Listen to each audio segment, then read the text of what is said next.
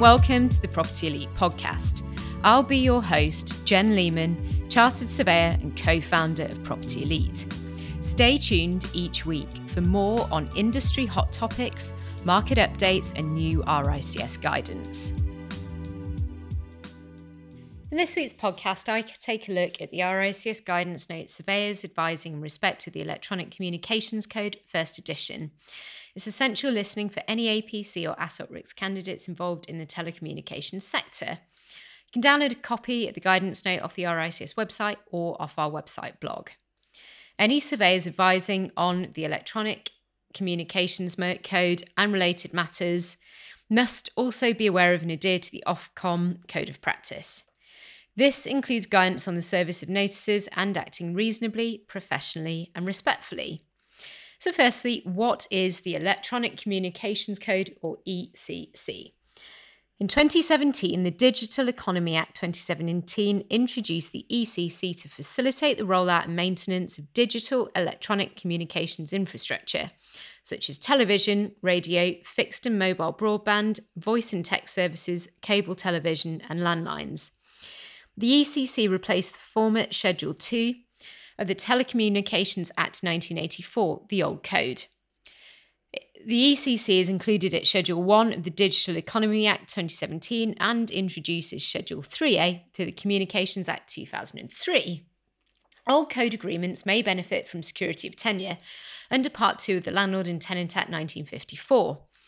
Agreements under the ECC do not benefit from security of tenure if the primary purpose is to grant code rights. The ECC provides a statutory framework for the relationship between network operators, infrastructure providers, and site providers, such as landowners or landlords. This includes agreements to install, operate, and maintain apparatus. The ECC aims to balance the interests of key stakeholders as well as working in the public interest. This will help to clarify the more flexible rights of operators and facilitate the sharing of network apparatus. So, who are network operators? Network operators are split into two categories those who are code network operators with powers under Section 106 of the Communications Act 2003 and non code operators. Ofcom hold a list of code network operators online. Next, what type of electronic communications networks are there? There are a number of different types, including fixed line, wireless, and satellite. And what types of infrastructure installations are there? These include greenfield, such as in rural areas or in urban or suburban areas along transport infrastructure routes, rooftop, street based, subterranean, and in building. So the ECC aims to reach a negotiated settlement between the parties rather than mandating a set of specified terms. However, if a agreement cannot be reached, then the parties can refer the matter to the Upper Tribunal Lands Chamber. It's not retrospective, so it does not automatically apply to old code agreements. However, there are some transitional arrangements that do apply. Under the ECC, provisions are made for consideration and compensation under paragraphs 24 and 25 and part 14. Payments are generally in the form of an annual rent encompassing all payments as per EE Limited and Hutchison 3G UK Limited versus the Mayor and Burgesses of the London Borough of Islington 2019. Alternatively, a one off capital sum may be paid. So, how is consideration assessed? Surveyors must be conversant with the Red Book Global 22, applying mandatory PS 1 to 2 and any valuation work relating to the code. Market value under the ECC differs from the VPS 4 definition, as it requires special assumptions to be made including that the right that the transaction relates to does not relate to the provision or use of an electronic communications network. This introduces what is known as the no network assumption to exclude from the assessment of consideration any element of value attributable to the intention of the operator to use the site for part of its network. This is based on the no scheme rule taken from compulsory purchase valuation principles and it reflects the value to the landowner rather than the value to the operator and tied to future use as a telecommunications site.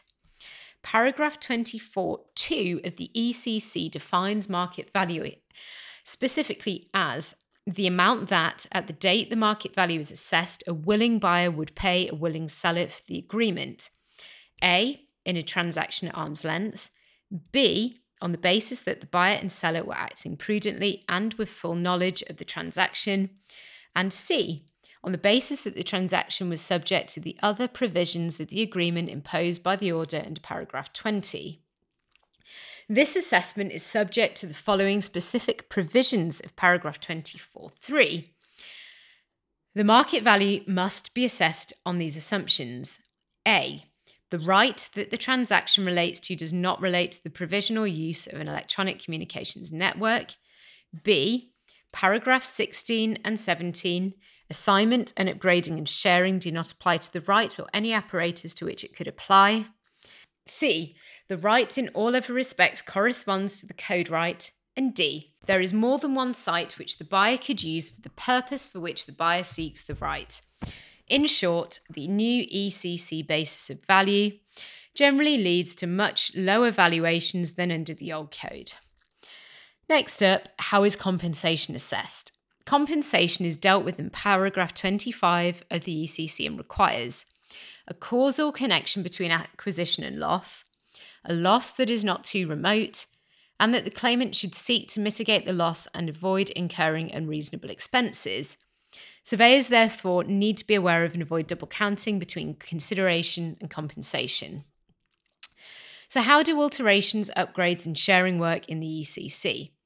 This is dealt with in paragraph 17, including an impact and burden test. As a starting point, new agreements should include a photographic schedule of condition and as built drawings. The ECC provides for an automatic right to assign code agreements. However, the agreement may require the outgoing operator to act as guarantor to the immediate incoming operator, similar to providing an AGA under the Landlord and Tenant Covenants Act 1995. The ECC also provides operators with an automatic right to share or upgrade apparatus, providing the following conditions are met. Number one, the upgrade or sharing of apparatus should have no adverse impact or more than a minimal adverse impact on the appearance of the apparatus. Two, the upgrade or sharing of apparatus should not impose any additional burden on the landowner. And three, an additional burden includes agreeing that one, it has an additional adverse effect on the other party's enjoyment of the land, or two, it causes additional loss, damage, or expense to that party. Next up, how do access rights work? Access is a key term to consider in ECC agreements.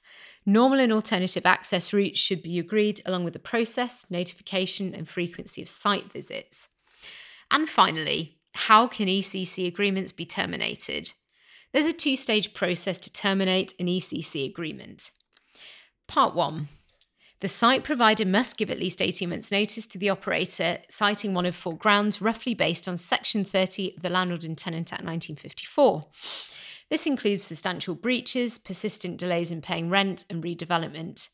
The operator has three months to serve a counter notice, either opposing or agreeing to the termination, and then a further three months to apply to court for a court order, the nature of which will depend on the circumstances.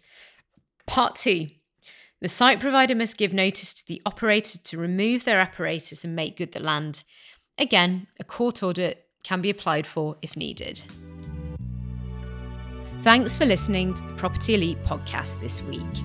Head to our website to check out our full blog, free and paid support resources and services free consultation for every single RICS APC and ASOC RICS candidate, and also ask us any questions you have via the website chat blog.